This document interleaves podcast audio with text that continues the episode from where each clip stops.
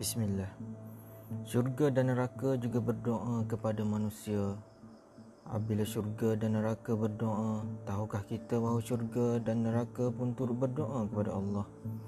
Dari Anas bin Malik radhiyallahu anhu Beliau berkata Rasulullah sallallahu alaihi wasallam bersabda Sesiapa yang mohon kepada Allah sebanyak tiga kali Untuk memperolehi dalam syurga Syurga akan berkata Ya Allah Masukkan dia ke dalam syurga Sesiapa yang mohon perlindungan kepada Allah daripada neraka sebanyak tiga kali, neraka akan berkata, Ya Allah, selamatkan dia daripada neraka. Sunan An-Nasai, Kitab Al-Isti'azah, nombor 5521. Sudahkah kita meminta kepada Allah untuk memperolehi syurga dan meminta jauhkan daripada neraka hari ini?